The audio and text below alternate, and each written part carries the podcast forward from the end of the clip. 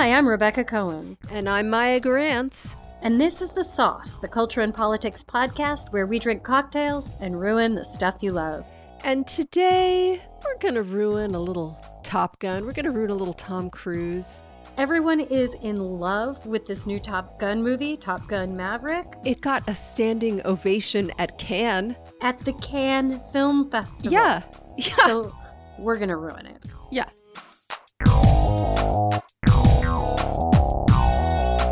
All right, I'm really excited to talk about Top Gun and Top Gun Maverick, which Maya and I went to see together in person in the movie theater a few weeks ago. Oh my God. In the same movie theater where we saw Clueless 20 years ago. Oh my God, was it? Yes. How do you remember that? Because I will never forget how we howled with laughter and everyone in the theater looked at us like there was something wrong with us like they didn't understand it was a comedy because it was the world they were oh satirizing oh was their world. I remember now. And we were like I remember yowling with I, laughter and they were like When she talks about when she talks about the potheads who hang out on the grassy knoll. I remember yes. you died. and everybody like turned to us like, "Hey guys, this is a serious story." I was like, "Are you fucking kidding me?" And um people also stared at us weirdly when we laughed through all of Top Gun Maverick. But yeah, we'll get into that in a few minutes. Before we get into all that, we gotta check in. And how are I mean, how are you doing? Not so well. You're still recovering. I'm, I'm still recovering from COVID. I'm on day uh, 13, where day zero was my first day of symptoms. That's how the CDC oh counts it, which means that I'm fine for going about my life unmasked if I so choose. I m- mostly don't have symptoms anymore, but I mean, you can probably hear it in my voice a little. Yeah, yeah. I lost my sense of smell about a week ago. It's still pretty much gone. Um, I can smell a little bit, but not enough to like actually be a functional sense of smell in the sense of I was out at a restaurant just the other night um, with Matt and a friend, and I was telling her about it, and she was like, "Oh, so you can't smell that smell of burned pizza?" And I was like, no. What smell of burn? Oh no, that is such a and, bummer. Yeah. And she and and Matt both agreed that it smelled like a pizza had earlier been burned in the restaurant and it was pervading everything and it was like a really strong smell. And I was like, no, I have nothing. And I could not taste the pizza that we ordered either because, as everyone knows, a lot of taste is smell, which is why I am drinking what I'm drinking right now. Which is hot water with honey. Oh, very good. Yeah. very good. Oh, that is such a fucking so bummer. So it? then what are you eating? If you if you can't taste anything how are you nourishing yourself? This is such a good question. Mostly granola bars because they are sweet and have a nice crunch to them because all i can really taste is you know salt sour and sweet. That sucks. Yeah it fucking sucks my i'm i'm really tired of it at this point. I'm also have been having these persistent headaches and the whole point of all of this listeners is not because you're so interested in every detail of my health, but to explain to you that drinking does definitely cause a headache flare up. It definitely triggers headache right now. So I am foregoing. I don't want anyone to panic. I don't want to cause alarm unnecessarily. For the time being, I am not going to be drinking, at least for the next few days, maybe weeks. If I'd I'm, known that, I wouldn't have had this beer. No, I love that you are drinking. I have to um I'm drinking for both of us. Vicariously, yeah, enjoy it through you. My worry is that somehow I could ruin drinking for myself. That like if I drink and it gives me COVID headaches, then for the rest of my life that's what's going to happen or something. It's almost superstitious. But I also just want to not have headaches, so I'm gonna lay off. Let's focus while. on no headaches. Mm-hmm. Every, listeners, if you have weird symptoms as this BA5 variant rips through the country, um, mm-hmm. um, and you want to share them with us in detail, we want to hear about it. Come join our Patreon. We are patreon.com slash sauce podcast. All of our patrons uh, at any level get to join the Sauce Speakeasy, which is our Discord channel where we've all been agonizing about the overturn of Roe v. Wade, which we spoke about in yes. our live episode last week. Of course. Um, and we've been hearing about just general anxiety. Uh, Dr. Richard Silveira says that he doesn't believe that Biden's executive orders to pharmacies or doctors is really going to do much good because there's already such a chilling effect of providing women appropriate health care where they need it. Um, and but, but uh, I yeah. want to emphasize here that that wasn't just a good segue on Maya's part. It's true. I actually want to hear about your COVID symptoms. I want to know. I want to know because it's actually. I'm um, first of all, it's nice to know you're not alone. And that's yes. true for the Roe v. Wade thing and for everything.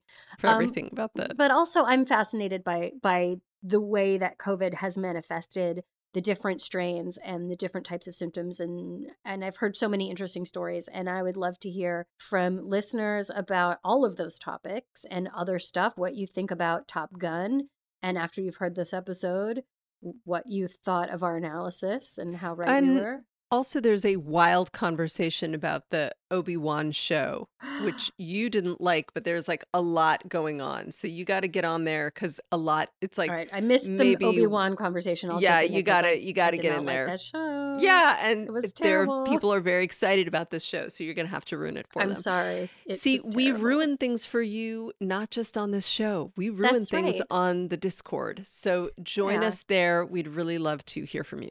Yeah, that's patreon.com slash sauce podcast. Thank you to all of our current patrons who are making this show possible and um, who make our lives less boring and more interesting. Yeah.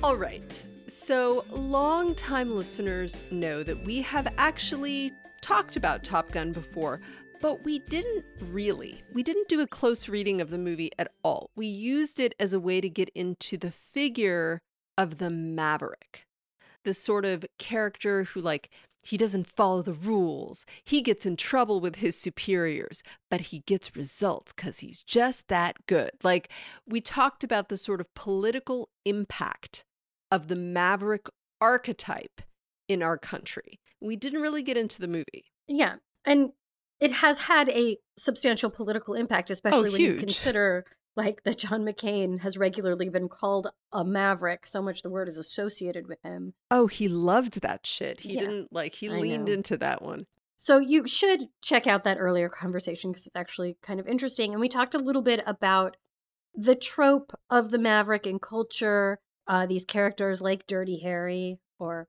Axel Foley from Beverly Hills Cop, very popular in propaganda. Um, that character who just can't seem to follow the rules, right? Just got to do it his own way. But his way is always the best way though. I mean right, that's the because he knows that's so- better. yeah, that's the he thing. Does. He, He, he knows better. He's only being held back by all your regulations, your government regulations. and so forth. That's right. That's right. So I thought that was a good jumping off point for us to talk about Top Gun. So we're going to talk about the original movie and do the close reading that we didn't do then, and then we're going to talk about the sequel, Top Gun Maverick. Great. So when it comes to the original movie, oh wait, wait, wait, guys, What? guys, hold on, hold on. Obviously, obviously, spoilers. Spoilers for everything. Spoilers for this Oh. Yes. 30 year old movie. Spoilers for this three week old movie. Spoilers, spoilers, spoilers. Forty- and if you if you forty keep year old movie, I think. Oh shit. uh, so spoilers, we're not sorry. If you need to pause, go run and see the movie, come back. Here's your chance. right. Okay. Although the first part of this is going to be about the original Top Gun. So if you've seen that and not seen the sequel, you can listen. We'll let you know when we're going to start talking about the sequel. And All right. then you can pause and go watch it. okay. So the figure of the Maverick and the original movie. Rebecca, start us. Start us off. Well, we've already started talking about this concept of the Maverick. And of course, Maverick, Tom Cruise's character, his iconic character, uh, Pete, is. Pete Maverick Mitchell. Thank you. I was like, I, I don't even remember what his actual name is. In fact, they call him Pete in the sequel a couple times, and I'm like, who? I had no idea that was his name. But um yeah, his call sign, his nickname is Maverick because that's how he is. Yeah. He just can't play by the rules. He just can't respect the what do they call it? The the hard thing that you can't go below. Right. Like yeah, yeah, yeah. The, the whatever, the thing, the thing. I can't believe I can't think of it. I've seen that fucking movie Top Gun so many times. Um he doesn't follow the rules. He doesn't do things the way he's supposed to do, the way his commanding officers tell him. He's a smartass. Really, it's Goose who's the smartass. Right. Which creates a lovely little dynamic, which makes you like Maverick more because he feels irreverent and funny and witty, but he's not. That's all Goose. right. But um, I want to talk about that dynamic a little bit more as we talk about the homosocial interactions in the film. Yes. Yes. But I was thinking about Maverick and this question of this character, this archetype, the man, and it always is a man, right? Of course. Who does things his own way.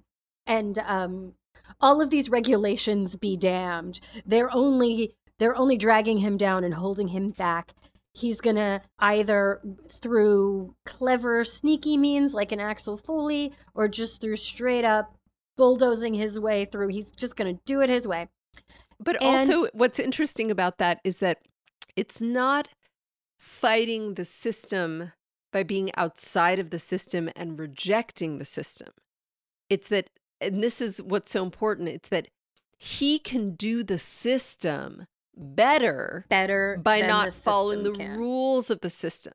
So the exactly. rules apply to everyone else. Regulations apply to other people, but they don't apply to me. Right. But ultimately his goal is the goal of the system. Absolutely. Whatever structure, power structure he is working within or for, he has the same goals that they do.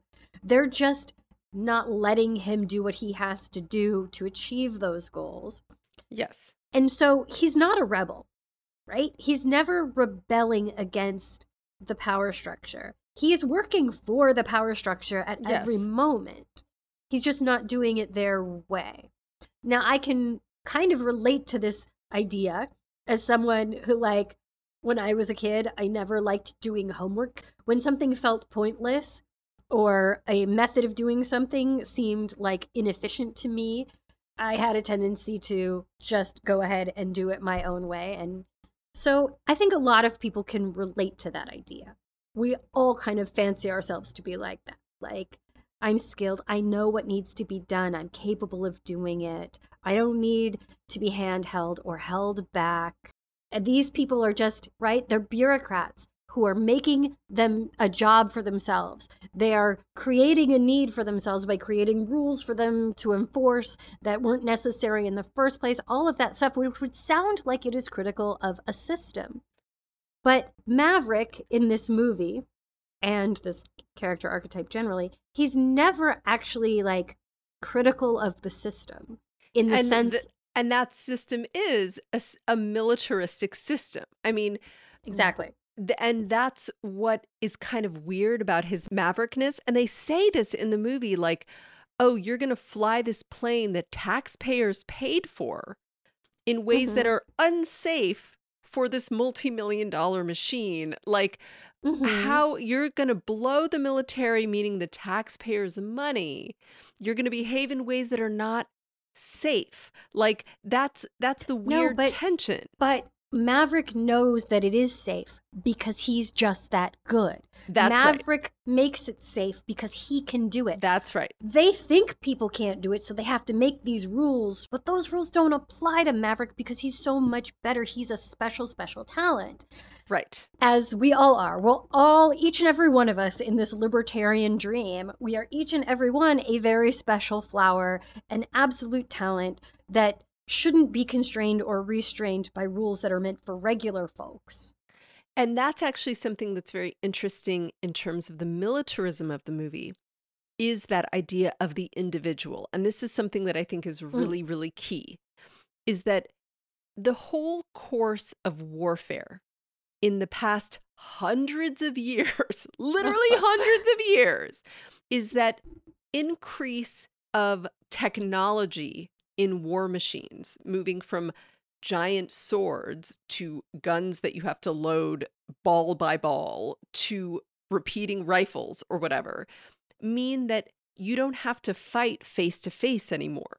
Like the entire story of war for the past 300 years is mm-hmm. the story of the combatants being further right. and further away from one another. Becoming more and more depersonalized yes and so and now if you look at what is warfare warfare is is I mean it's literally up, robots it's drones. it's robots or it's it's getting like it's um messing with the voting systems in the United uh, States. Yeah, like it's yeah, yeah. it's cyber attacks. Like that's what it is. It's drones, it's cyber attacks, it's dropping bombs from very far away. But in the world of Top Gun, both in the original movie and as we will see in the new movie, the whole fate of the universe rests on dogfighting, which mm-hmm. is basically plane versus plane mano on mono fighting. Like every the plot of the of everything rests on the idea that that's what it's really going to come down to. Okay, but it's not man to man, face to face. It's man to plane. Because right. in the original movie, we have these enemies, they're identified as Soviet. I always understood them to be Russians, but I guess they could be North Korean or I don't know. Um, but they, I just as a kid, it was like, well, it's the Cold War. Our enemy is Russia. Like right. that that wasn't right. a question. But you never see their faces. No, they, they always no identities. Dark black shiny masks yeah. that obscure them. They have no call sign name. They just have a little red star. right, right, right, right. It's like we see the faces of the Americans. They don't have a full face shield right. that like not only do we them. see them their faces, but we know their faces. We know them right. as characters. We know their call right. signs. We care about them. And so at, at at one on the one hand, it is instead of being this totally depersonalized, totally separate warfare, it is dogfights. It is man to man in that sense. But then on the other hand, it's anonymous totally faceless, not human piloted plane versus dogged, uh, spunky, talented, yes, yes. brave, whatever, the best American. of the best, yeah, the best yeah. of the best, and and uh, so so that's also very interesting in that, um, as you said when we were preparing, you're like it's like a video game, and that yes. was one of the big yeah. criticisms of Top Gun. Uh, Oliver Stone, who is not known for his subtlety, uh, told Playboy at the time that. Top Gun sold the idea that war is clean, that war can be won. Nobody mm-hmm. in the movie ever mentions that the Tom Cruise character that Maverick just started World War III. Right. And even back then in 1990, uh, years after the movie was made, Tom Cruise was like, it would be irresponsible to make a sequel because it's not, it's a misleading view of war. Did so, he like, say that? Yes, he said that. He said that. Huh. So, uh-huh. So, so yes, that is the structure of this entire movie. I do want to add uh, as many people may know, after Top Gun came out, the first Top Gun, there was a huge spike in military recruitment. Yes. Like it inspired loads and loads of people to join the Air Force. Yes. Which the movie's not about. It's about the Navy. Yes. But still, people joined the armed forces and particularly the Air Force in droves because they were inspired by this very cool vision of warfare and heroism. So that's the structure that scaffolds this is this military industrial complex pornography. right, right. to be clear, that that privileges the American individual who is dogfighting against the anonymous machine of Cold War Russia. That mm-hmm. everything doesn't come down to distant bombs. Everything really is going to come down to that one guy saving the day. Right and his cleverness, ingenuity, uh, just having it and being part of the part of the same aims but fighting that bureaucracy fighting all those systems right He's but he's never fighting. I want to emphasize this. He's never really fighting the systems. He's just shrugging them off for himself. He's ignoring Right. them. That's right. But he's not fighting against them in the sense of trying to create any kind of structural change whatsoever. He's No. not interested in structural change. He doesn't seem to see an actual, if he sees an actual problem with the power structure as it exists, he doesn't voice any interest in changing it at all. Right.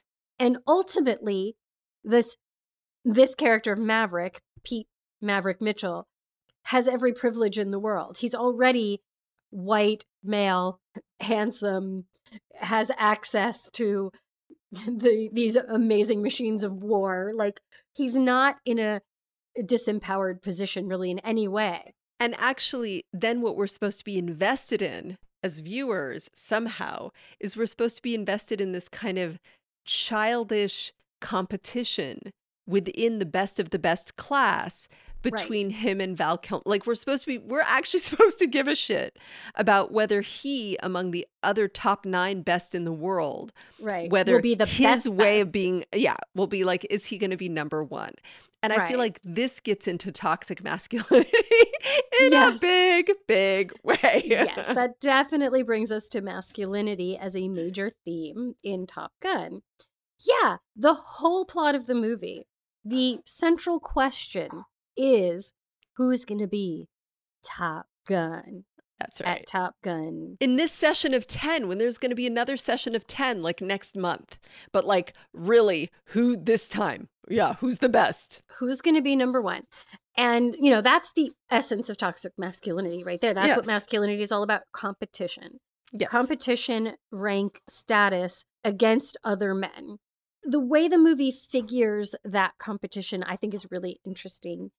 As you pointed out in our conversation before we started recording, um, it's laced throughout with intense homoeroticism. oh yeah i mean i am i'm the like the 70,000th person in the world to make that point there's the famous scene where they are like oiled up playing volleyball on the beach which Mhm. is like the most homoerotic scene it is just No. there for these But that that scene, that's the obvious one. The real homoerotic scene is like when they're in the locker room.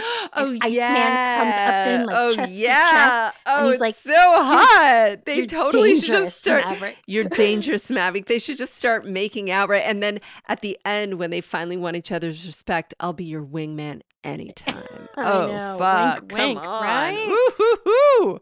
Right. Um, Super hot. Super hot. Let's just it is well it is hot it is one of the um, scenes that we showed at Hunk Fest, if you recall when we were in high school we had that sleepover and watched sexy parts from all our favorite movies we definitely watched the volleyball scene from top gun um but then I- i just think it's really interesting that uh maverick's relationship with iceman is this intense competition but there is this crazy sexual tension it's like uh, and it's also a sexual competition to an extent. It's not like Iceman is after Charlie, the female Mhm. lead. yeah, Um, Iceman shows no interest in women. yeah, that's true. He shows no interest in women. Uh, But there's definitely a huge performance aspect to the courtship Oh. of Charlie, at least in that first scene, including literally performing like the Literally big scene where they're like they all They sing, sing, like yeah. you've lost that love and feeling like it's a Yeah, big performance that performance is as much for all of the other sailors and airmen, you know, aviators, as it is for Charlie. 100% So that's toxic masculinity to a T right there, where the pursuit of women doesn't have to do with the women as people at all. It's them as objects that, you know, you are competing for.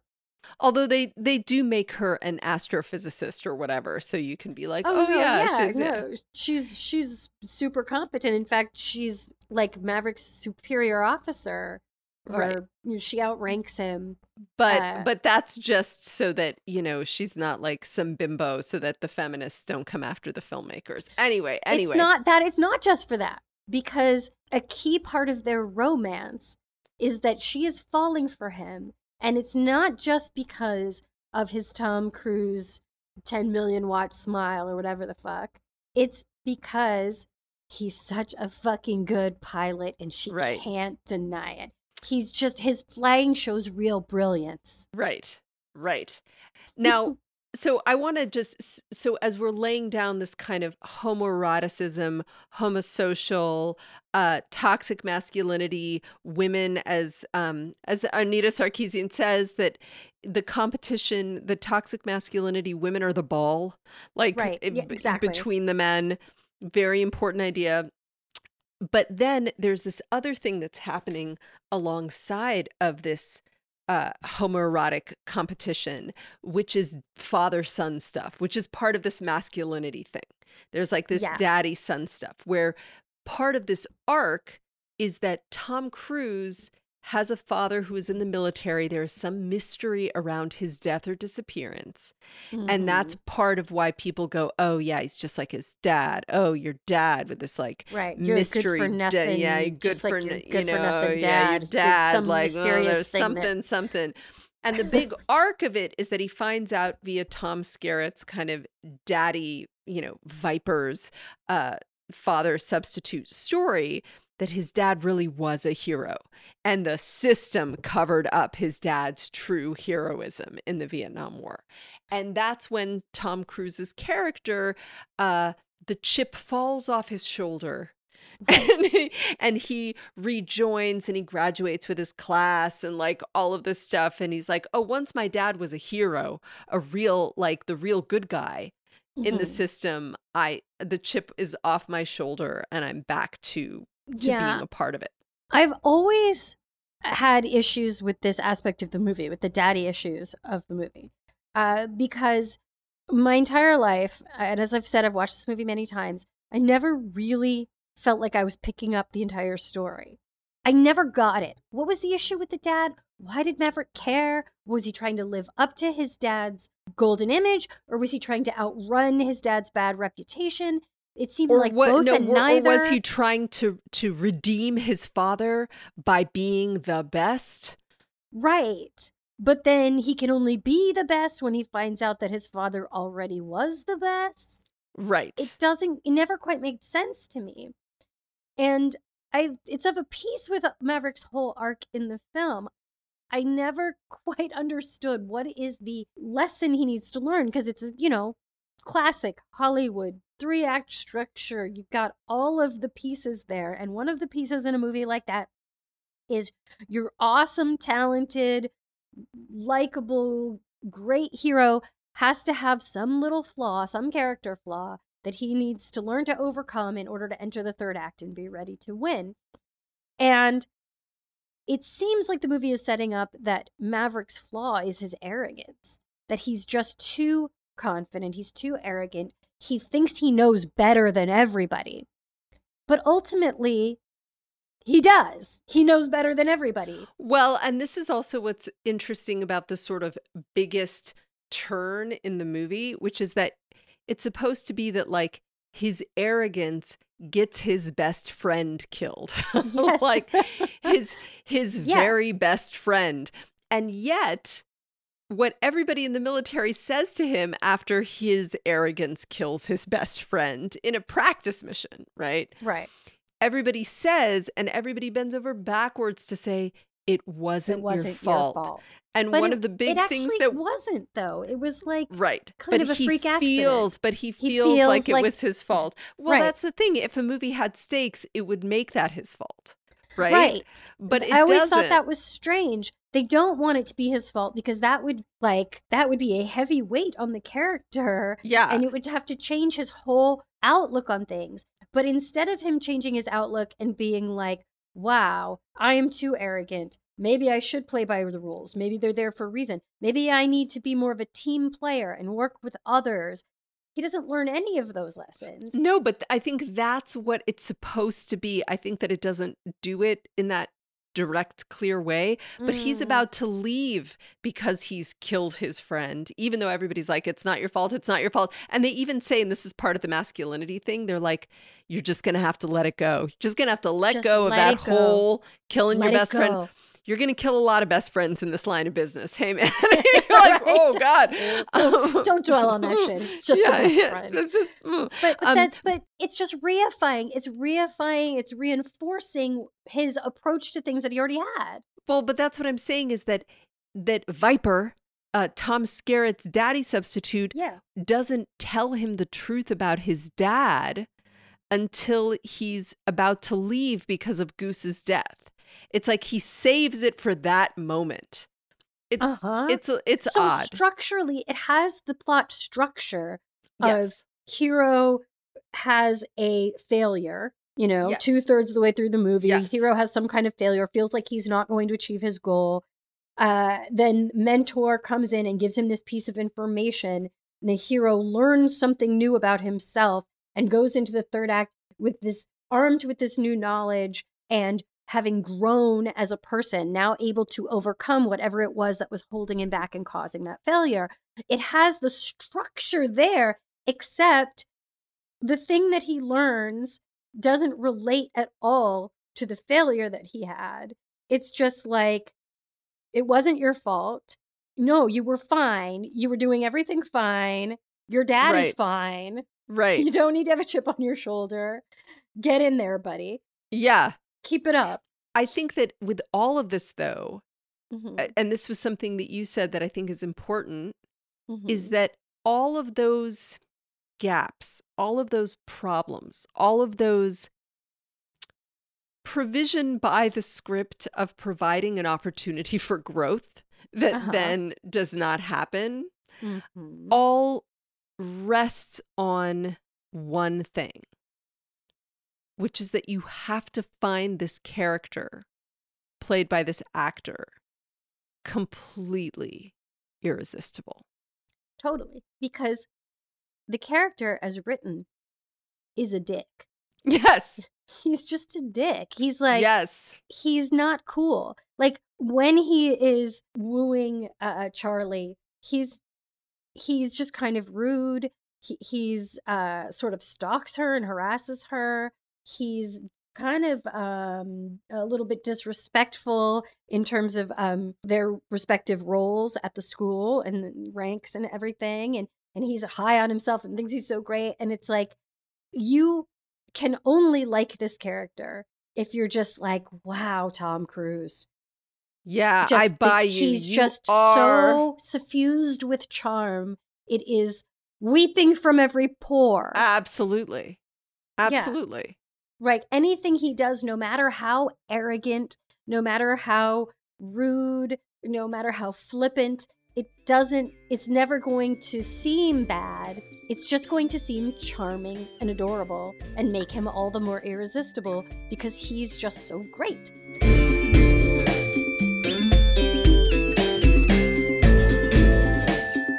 I ate a pickle. And? And? So it's the taste equivalent of when you're trying to think of a word and it's like right on the tip of your tongue. Like it's like right at the edge. That's what it's like. It's like I, I can almost taste it. If I really concentrate, I can kind of, I can almost sense it, but it's just not there. Speaking of which, I think it was the hard deck. The uh, the hard deck. Yes, that's was right. The term I couldn't think of the level they're not supposed to fly beneath, right? Yeah, an altitude. Right. I thought of that just as I was eating that flavorless pickle. so, speaking of hard decks, let's talk about the sequel. All right. So the um, first movie, as we just were saying, relies on you simply adoring Tom Cruise, finding him irresistible, and believing that every other character finds him irresistible and is so charmed by him and his talent and so forth. And he is so good that he doesn't have to follow the rules. Not that there's a problem with the system. He's fighting for the system 100%. He's just got to do it his own way. Okay. How do you take a character like that and age him up 35 years? well, that is a really interesting question. And I think that what I want to first start with is that this movie, the making of it, everything about this movie and who produced it and who made all these creative decisions, it is all about the Tom Cruise ness of it all. everything he about didn't this. just star in it. He He was the executive producer. This was all about this is a giant Tom Cruise vanity project. This is a movie as giant as his vanity because Tom Cruise similarly to Will Smith who we had an episode about in terms of the King Richard film. There are very few movie stars who still occupy that kind of totality of space. And so all of the decisions about how this character has aged are all about Tom Cruise's vanity. I think so, but I think that it's done in such a way that it makes sense within the universe of this film, if you will. It makes sense for the character in a lot of ways. Okay, well, then let's start with this. The big thing about his career, because the movie ends with him becoming an instructor at Top Gun, the movie from 40 years ago. He's going to go and teach the next round of youth because he's just that good. And they offer him a position. You think, okay, he's matured, he's coming up. Now he's going to teach the younger people. But 40 years hence, this character has never gone above the rank of captain because he just still can't be a company man. He's like so good, but still is such a maverick and a rebel. Right. And it is it's an interesting way to start us off. And they say that he's told like you you could be an admiral or or a senator by now, which is true probably for a character like that. But Maverick couldn't be those things. Yes. Yes. Right? Because both of those positions mentioned and any of the paths to success, even the one through teaching at Top Gun, any of those paths that were open to Maverick, all involve having to do bullshit. Yes.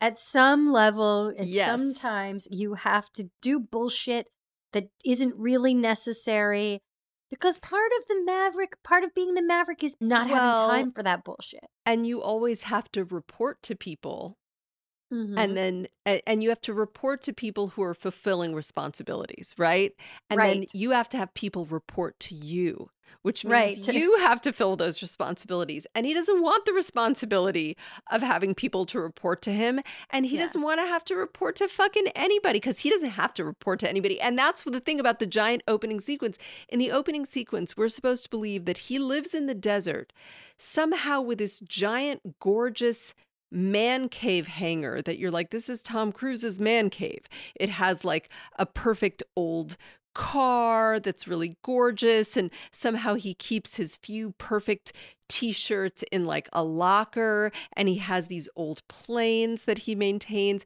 And the beautiful, gorgeous car and the beautiful old vintage plane and all of these like weirdly like luxury fetish objects, that's where he hangs out so that he can then go test the very limits of these Right. new military aircrafts. So he's found his perfect place. He has his gorgeous luxury fetish object, masculine Esquire magazine man cave. And then he goes and tests the limits of billion dollar planes. But he's in the first scene, he tests the limits so hard and so past what they can do and what he's supposed to do that he fucking crashes and destroys this like 50 100 bajillion dollar plane but still also somehow survives the crash like Right. it's No, such a Maverick. perfect But he doesn't just crash the plane, he saves the entire project. They were going to defund it if he didn't reach Mach 9 that day. But they weren't going to let him fly he like Right, no, but- takes off before they even can get to the yeah Because, right, because they weren't ready, for, they weren't planning anyway to go to Mach 9 yet. They were working their way up to it. And if he followed that schedule, then the whole thing would be defunded. He's only helping the military industrial complex here. He is helping it function and survive because they need this stealth plane, this amazing new technology that he's testing, and they're about to abandon it for some bureaucratic, random, arbitrary bean counting. Yeah. paper pushing pencil pushing bullshit So if they want Mach 9, you know, he could follow the plan that they have laid out on the calendar for you to clearly see, but or he can just maverick the shit out of it. And he does, and he saves the project and he saves the military industrial complex. But um there's a couple things I want to point out. This situation that we find Maverick in, I think we as as viewers are not meant to read as this is Maverick's perfect place to be. We want more for him. He's all alone. He's nowhere. He's not doing anything actually worthy of his incredible talent. You know, he's not bringing glory to himself or to the United States military. Okay, but pause, pause. But if the movie was telling that story, they'd have him living in this kind of shitty, crappy desert housing. But because of the Tom Cruiseness right, of right. it all, no, he has to. Any of that idea has to be undermined by his lifestyle hangar. Even even his first, the place where he starts out, where we know is not the right place for Maverick, has to be fucking awesome and look great because yeah. Maverick's gonna be awesome and look great. But he, yes, doesn't want the bullshit of answering to other people, but he also doesn't want the responsibility. Being an admiral or whatever would mean being responsible for other people. And so, in a way, he is very still arrested. And I think the movie wants you to appreciate that. I think it's having it both ways.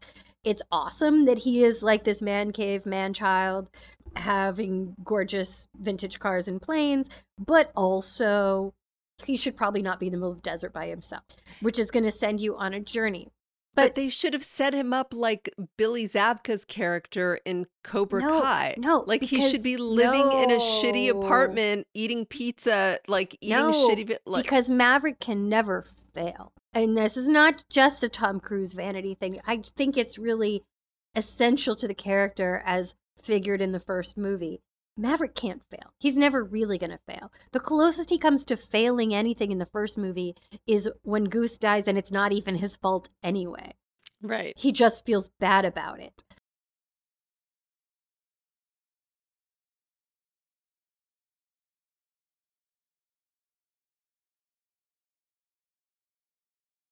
But the other thing I wanted to mention really quickly, um, because it sort of shapes everything we're going to talk about, is that this sequel Top Gun Maverick is almost scene for scene a remake right of Top Gun.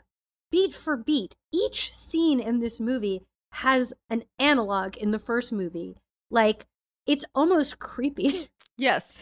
It starts with okay, it starts with the opening credits, which is on an aircraft carrier for some reason. Right. But then there's the scene in the first movie is the scene where they are flying and they encounter the Russian MiGs. Right. And then um, the one character um, has a freak out and, and Maverick has to disobey orders to help him land safely. Yes. In this movie, that scene is the scene of Maverick disobeying orders to save this, this project. project. Yes. Yeah. And it's followed by the superior officer kind of chewing him out for breaking the rules, but and then, then sending him, him, but then saying, "But now you're going to go to Top Gun." Yes. The next scene is him in San Diego on the bike. Yep. Uh, driving alongside the airstrip and watching the plane take off. Yeah. And like the next scene is I don't remember. Uh, it's maybe that's the bar. Him, no, first he has to go to the to his. Oh, that's right. He has to get like the debriefing on what the mission is. Right. And which um, and the debriefing of the mission is all full of like and we know that you're a failure. Like why did you never go right, past right. captain? We're not going to take that bullshit here. And you're like oh yeah you will. You're going to take that bullshit exactly, here like exactly. yeah. And yeah in the original movie that was them being introduced to top gun school. Like scene for scene they match up. So they're very easy to compare to each other. And um like the first movie you have a lot of the same stuff going on, like a lot of that plane porn, military industrial complex porn. It's just right out the gate, literally out the gate. Like one of the first shots is the nose of that high tech plane coming out of that hangar. Now, what's slightly different is that the big opening sequence focuses a lot more on the community of workers who like make mm. the flying possible, which I thought was very striking. Um, but also, even as they're setting up, and this is part of the Tom Cruiseness of it all, and like what is the anxiety of this aging movie star that is animating all of this, is that even as they're setting it up, part of the challenge that he's presenting and part of how he's getting spoken down to is that the future is coming and you're not in it. Time Yes. is your greatest enemy. You are irrelevant. You are moving into irrelevance. So that's part of this, even as it's a scene for scene checking off the list. That is put into place because what it's saying is this movie is irrelevant. But is it? It's is it right? No. Of course not. Of course not. so they're not. setting it up so that as you're watching this, going, God, am I watching a scene for scene remake? Is this the end of this character, of this actor, of all of this? And of course, the implicit answer of the film is, of course not. Right. But it also brings into play a theme that is not present in the first movie, which is, of course, in the first movie, he's the young buck coming up and he has daddy issues and he has certain male competitors and male father figure, mentor figures. In this movie, he has to be the mentor figure. And he has to be the is the daddy. he has to, and that's the whole, Exactly. and that's the whole Exactly. tension of it is that Goose's actual son, not a son figure or like the Right. actual son of his dead best friend from 40 years ago, is now one of these pilots. And there's some plot about how, in order to keep him safe because the son isn't ready, he kept him from getting into like Right. pilot school. And so there's this Right. resentment, but he he's just. is the daddy issue now. He is the He daddy is issue. the daddy issue. But but before we get into that, and I want to talk about that a little bit, I just want to mention one last thing about this um, Maverick sort of arrested status in this Yes. stage of being a captain, where he's not taking responsibility. It not only gives him a point from which he can grow as a character, but as you were kind of pointing out before we started recording, it puts him in a position where he can still be the maverick because he's not the man. You he you can't be the maverick if you're the position of highest rank, if you're making the rules, if you're enforcing the rules, which was what he would have to do. So narratively speaking, he's got to be still at this lower rank. and yet somehow magically was never kicked out of the military. like he somehow Right. was No, it's- allowed. Well, it's not that they do say basically that Iceman has saved his ass on every occasion. Right.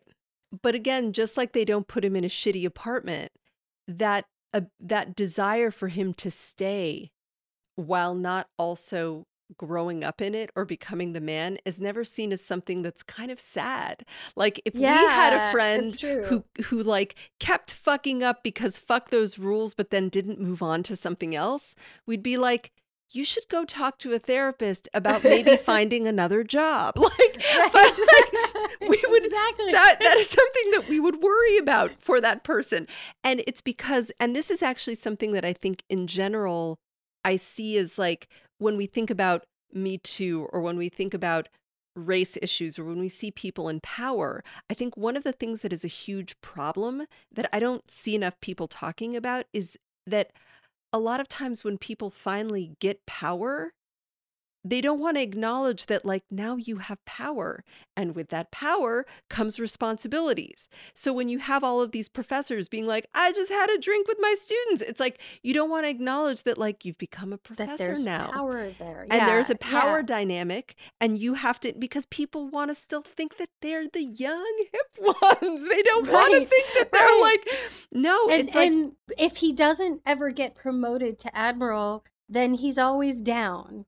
I think that's how you put it. Right. He's always one of you kids. I'm just like you kids. yeah But the the movie wants to give him a journey. We don't feel sorry for him in that position. He's not pathetic, the pathetic guy who never was able to even though he would be if Tom Cruise wasn't the edit like wasn't the executive producer.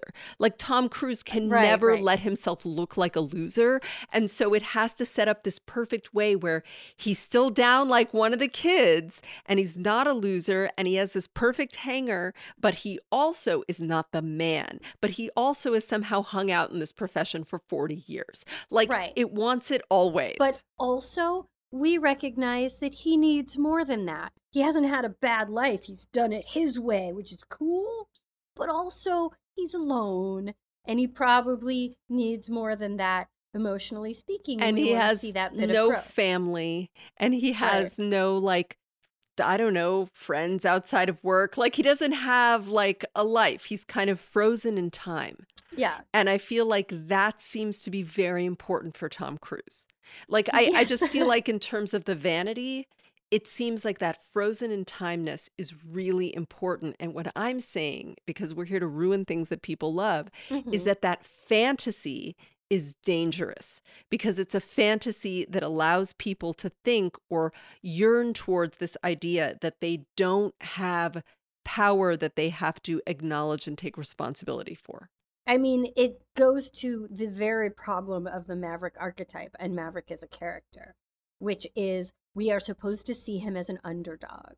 We root for him not just because he's irresistibly charming, but because he's kind of an underdog. Iceman is the villain, even though what does Iceman do wrong besides just be a really great pilot and also be a little bit arrogant, a lot arrogant? Maverick's arrogant too. But Iceman is like blonde, and therefore he is Well, that's powerful. the thing. The idea that he have, has ice in his veins, that he's so Mhm. cool that he doesn't have the passion. That there's just this extra element. And it's kind of like actually the uh, Nadal Djokovic Kyrgios the Wimbledon final, where like Djokovic is like, is Iceman. And Kyrgios is a total brat who's having like temper tantrums and screaming at his box like you're not supporting me was that good enough for you he's like a nut but he has that fire and so we're like ooh the fire like right, yeah. the fire versus the ice. And we see the fire as our protagonist, the one we're going to root for because we like the passion and we like that he does things his own way, which makes him an underdog by definition. Because he's always going to get in trouble for that. correct It all works together to create this character who's always going to be down and never be the man. And that is a really dangerous fantasy because he, eh, just exactly what you said, he has all kinds of power in this world. He is like at least the second best aviator of Yeah. all the best aviators. But we have to see him as an underdog and romanticize that and pretend that he is not the one in control of all these situations. and so this sets us up for his character growth arc so Right. we're not supposed to there aren't enough stakes that he's like a loser like drinking beer and eating mac and cheese like we we don't have any of that but he is somebody who wasn't a real dad he never really replaced goose as this father figure. He sort of does it from afar. He doesn't he's not in any kind of relationship. And in addition to never wanting to follow the orders he doesn't give them he's never actually taken that responsibility. So he's put in a situation which is you know perfect for him because he gets to win with no real stakes or looking like a loser um where all of a sudden he has to finally he has to prepare these young pilots for this very dangerous mission Yes. and the bureaucrats who have set it up are essentially setting these kids up for an impossible to survive mission. And his job is to train them to succeed in this impossible to survive mission, but he wants them to survive, and the bureaucrats don't really give a shit. Right. Or they they don't think it's possible because they lack that fire and passion and imagination. because they couldn't do it. So they, they they, couldn't They do don't it. think it was possible because if they had to fly it, they wouldn't survive. Right. But Maverick knows he could do it, therefore it can be done and he can teach the kids to do it. Now, on the one hand, this aspect of the film gives it much higher stakes. As soon as you're getting into the second act, you are presented with high stakes Yes. that the first movie did not have. The stakes Yes. of the first movie were who's going to win, who's going to be the best of the best. right. But in this movie, right off the bat, they're like, we're going to send a handful of young pilots to die. Yes. Will you train them to maybe not die? And you're like, oh, Yes. oh, okay, that's well, stakes. but it's also like, will you train them to maybe not die is not as important as will you train them to succeed in the mission on the military's part, whether they die or not is kind of exactly, not- exactly. not as important. it's not, well, it's, it's not Yeah, it's not that it's not important. It's just that it's already a loss that they've written off, right? Yes. Correct. If the mission can get done without saving them, they're fine with that. And right. he is not.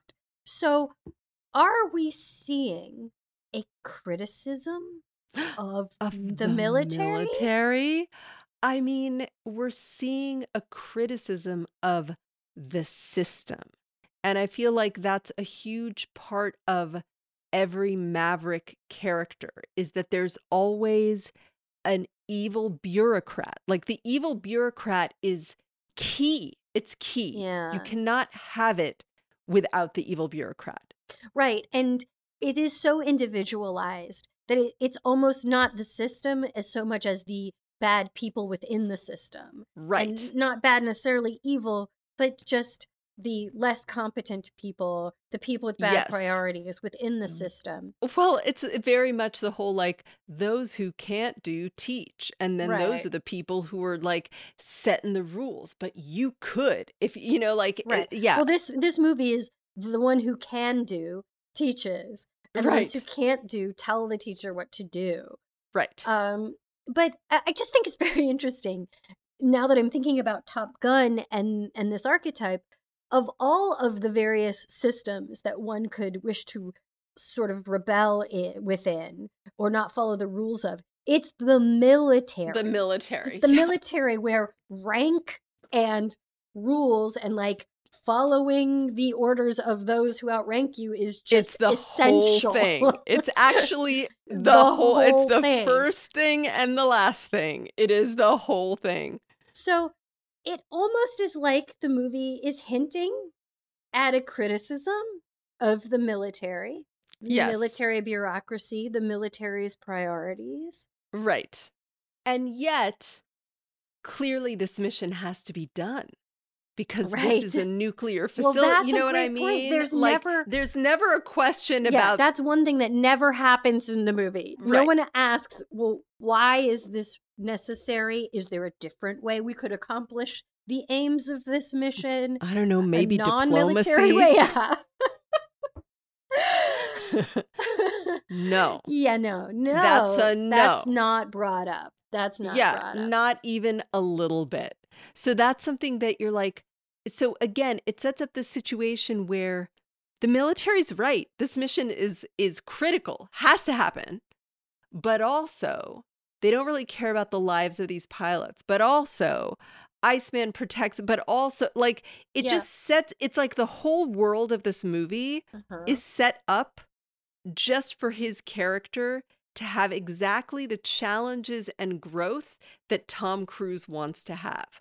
Like everything 100%. about the world is set up in that so that there are no real conflicts that in any way are actually challenging and it's trying to associate. And what's weird is that the American military spending has never gone down, but there's some sense that, like, oh, is the military going to be irrelevant? Are you, Tom Cruise, going to be irrelevant? Like, that's the anxiety right. that they sort of unite. Well, the anxiety also goes to what you were saying earlier about the changing nature of warfare.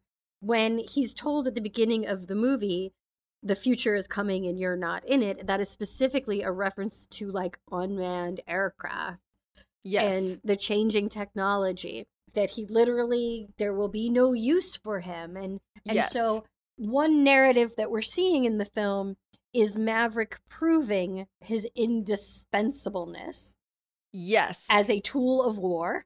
Yes. Yes and, and again we're reiterating that dogfights are everything. At the end of the day, you could have yeah. fucking nuclear weapons dropped by drones, but really, you want to win, it's going to come down to the fucking dogfight, man. And the enemy is even more anonymous than in the first movie. And the yes. first one, they are identified as at least being Soviet. Here, there is no identification. They never say anything about what country it is but it's like they're enriching uranium or something and yeah, they're not yeah, supposed yeah. to be.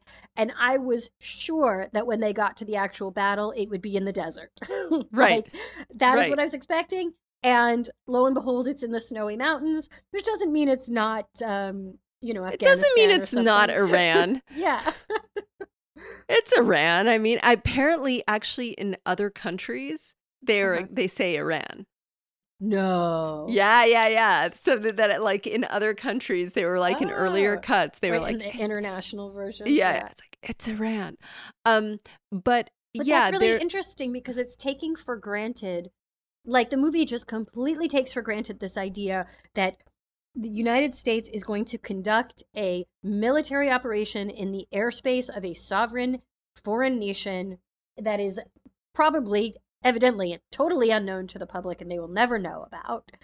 Uh, and we have not declared war on this country, but we're gonna we're gonna actually commit an act of war.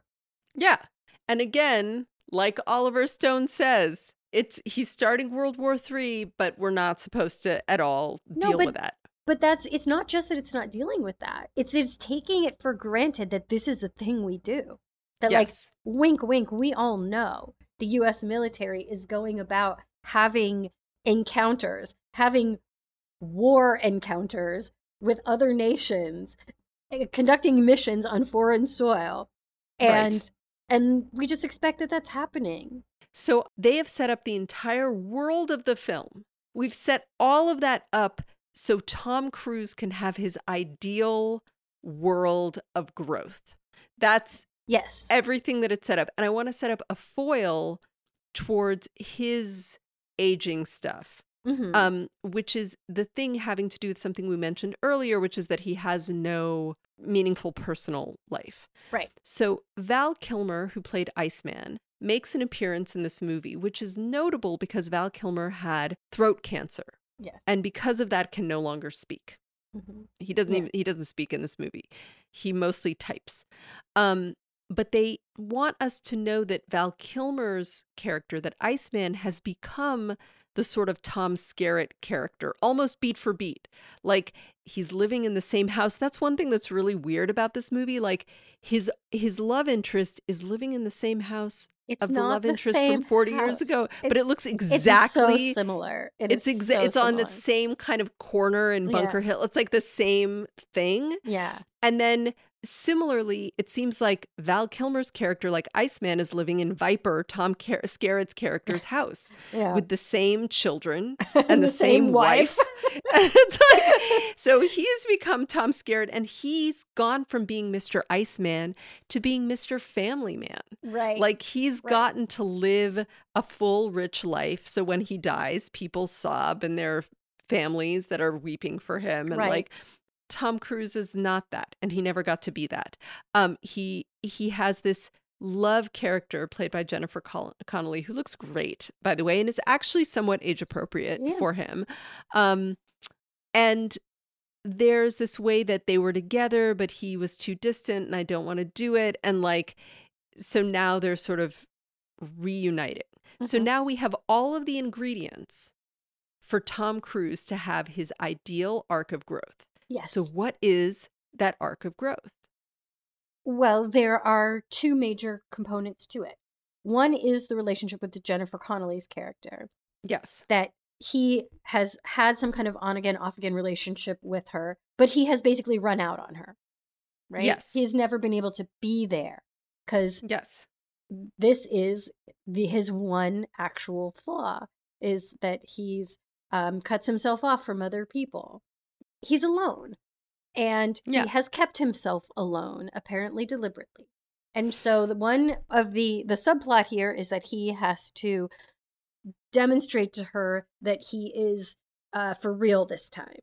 That that he And demonstrate not just to her, but to her daughter. Mhm. So part of that is they have some love scene, which I've got to say was kind of a huge bummer of the movie because I guess in this world, middle aged people don't have hot sex. They just like lie in bed and talk about their feelings. Like I there's fucking no fucking. that. I l- Oh my god! I loved it. The- but the reason I loved it is because it starts with the same shot as the love scene from the first movie. Like the same shot of him like leaning over her.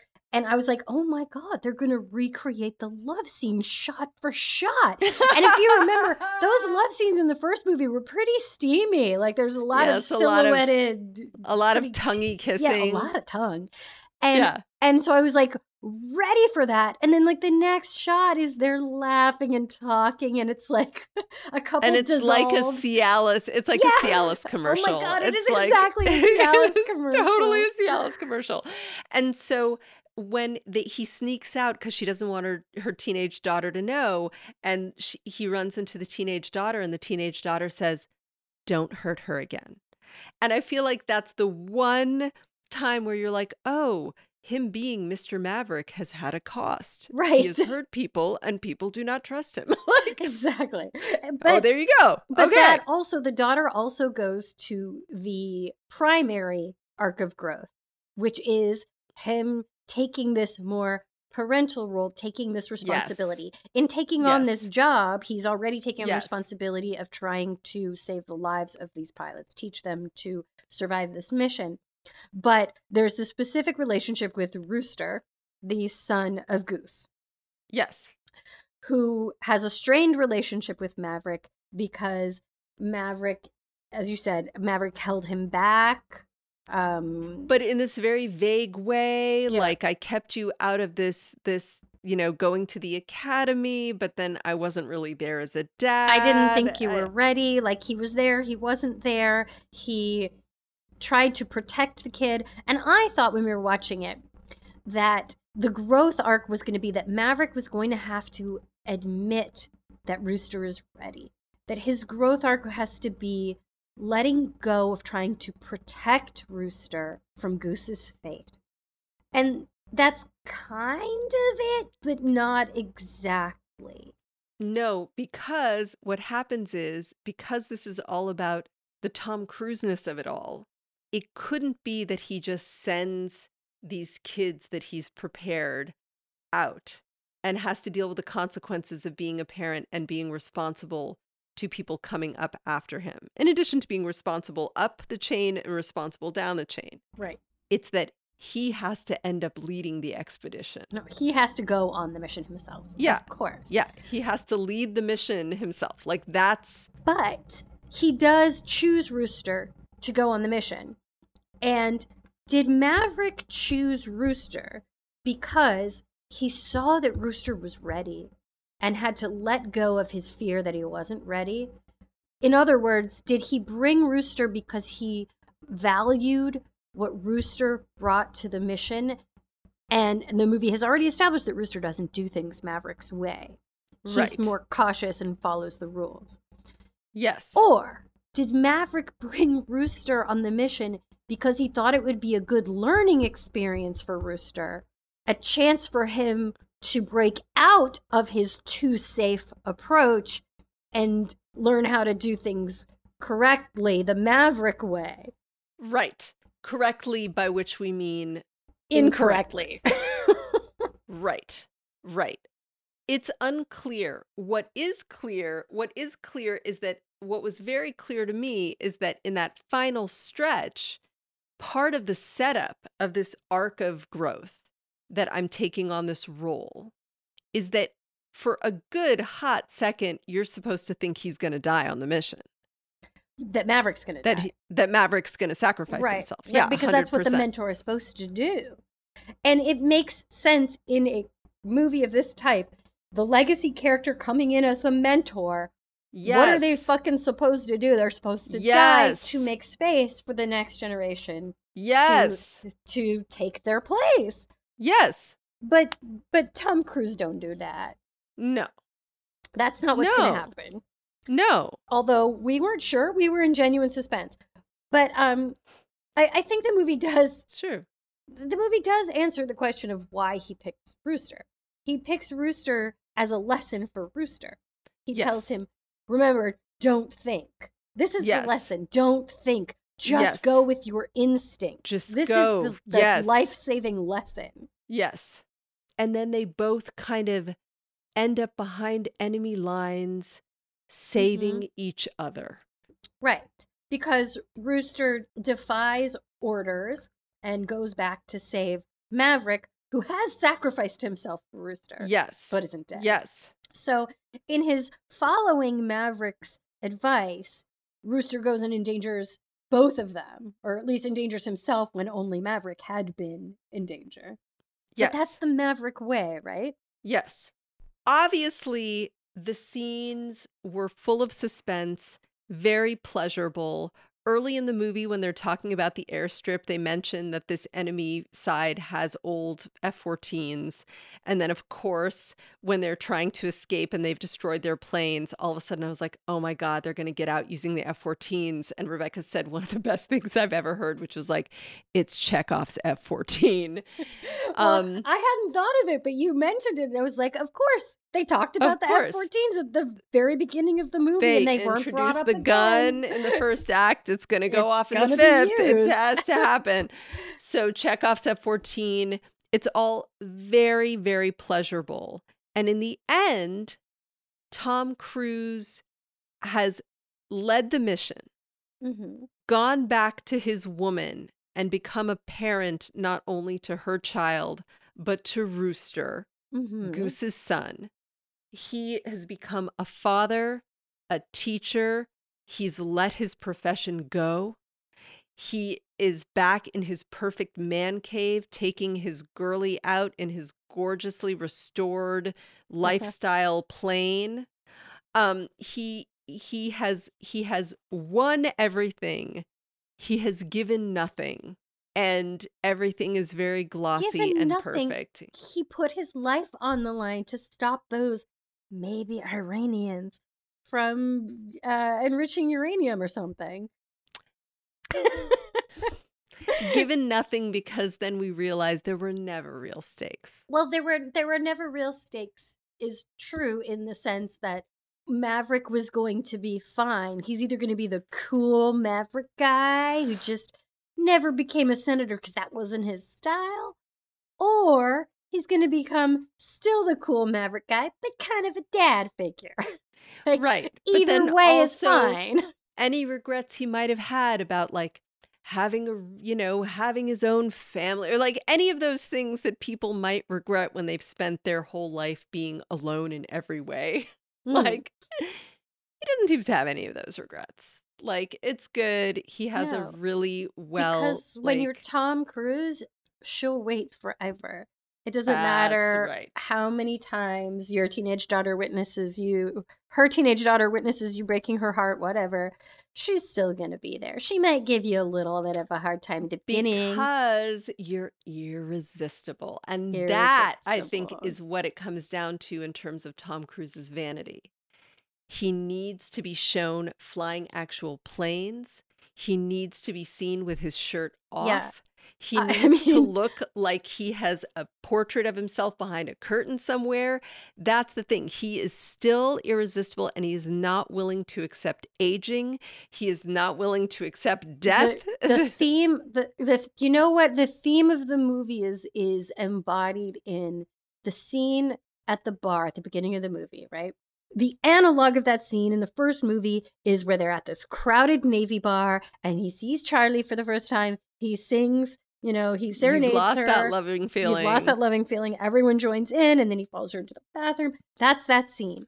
In mm-hmm. this movie, all the young pilots come in, and Tom Cruise is made to leave. He's kicked out of the bar, and then he's on the outside looking in. He's literally on the outside looking in right. through the windows as Rooster sings the Jerry Lee Lewis song. Great Balls of Fire. Joins yeah. in, yeah, Great Balls of Fire. And they're all together carousing, and he is on the outside looking in. So the journey is from that to leading the mission. Yes. That's the Yes. It's it is a hundred percent. You know, on the surface it's about taking responsibility, uh, forging relationships, uh, you know, letting go of your fears and trusting people. But really, it's about people think you're irrelevant, you're on the outside, only Iceman appreciates your genius, to you are the fucking hero of the show, you can do shit no one else can do, you're so good at it, you can help other people do it. Stuff is, they thought was impossible. Right, which is basically Tom Cruise saying, Hey guys, I know there have been a lot of Scientology documentaries in the past few years. Like, he still feels like the outsider. Like, okay, my wife left me and that's and that is the perfect it is Tom Cruise feeling like even though he is still the probably one of the most powerful people in Hollywood, exactly. people know some of his dirt. So really he's an outsider who has to prove to all of us that he is immortal, irresistible, eternal, doesn't age. He is still and the star he was 40 true. years ago and it's, it's all, all yes. true.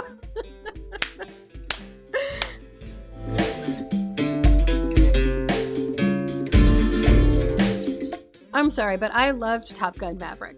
I feel like to have somebody like that, that his narcissism is so huge that it can deploy that much money to make that movie that puts him at the center. Like, it's amazing that the movie worked as well as it did, given all of the things it had to negotiate to make sure that it was still going to be him as the winner in every fucking way at the end of the day. I am impressed with it in that sense. It's a amazing feat of craft to accomplish all the things you just said and do it so well. Yes. And this plot is so well structured and the stakes are intense and the character's likable enough and everything is in place for you to feel exhilarated by it. You get sucked into it. Like I you, are not going to find a more cynical person than me but like by the end at the climax, I'm like, woohoo! Like really enjoying Which the then ride. it makes doubly sad how much King Richard, because clearly for Will Smith. Ah, what an interesting comparison. King Richard was his. Like, Will Smith and Tom Cruise, like, they are it. They are fucking it in terms of the pure charisma drives everything. Everything is structured for their persona. Right. Like they are creating their own star text at, at, at, in a very conscious and deliberate way at every time. Absolutely. Right. And yet King Richard really failed, maybe because they thought they were telling the story of Richard Williams. But Tom Cruise figured out how to make his narcissistic ego produce entirely pleasurable movies, which is what makes it so horrifying and corrupt and terrifying. Or awesomely entertaining. or both. It's a little bit of both. It's all those bit things. A little bit of both. All right, listeners. I really hope we ruined that for you. I would love to also hear what our listeners have to say. Your yes, thoughts please. about uh, Top Gun and Top Gun Maverick. Anything you have to say about it? What did we miss? What did we forget to talk about? Yes. You can um, contact us via email. We are saucepodcast at gmail.com. You can find us on all the social medias as at Sauce Podcast. You can find me at Maya Gurantz anywhere you are looking for Maya Gurantzes. And you can reach me as at Gynostar on all the various platforms.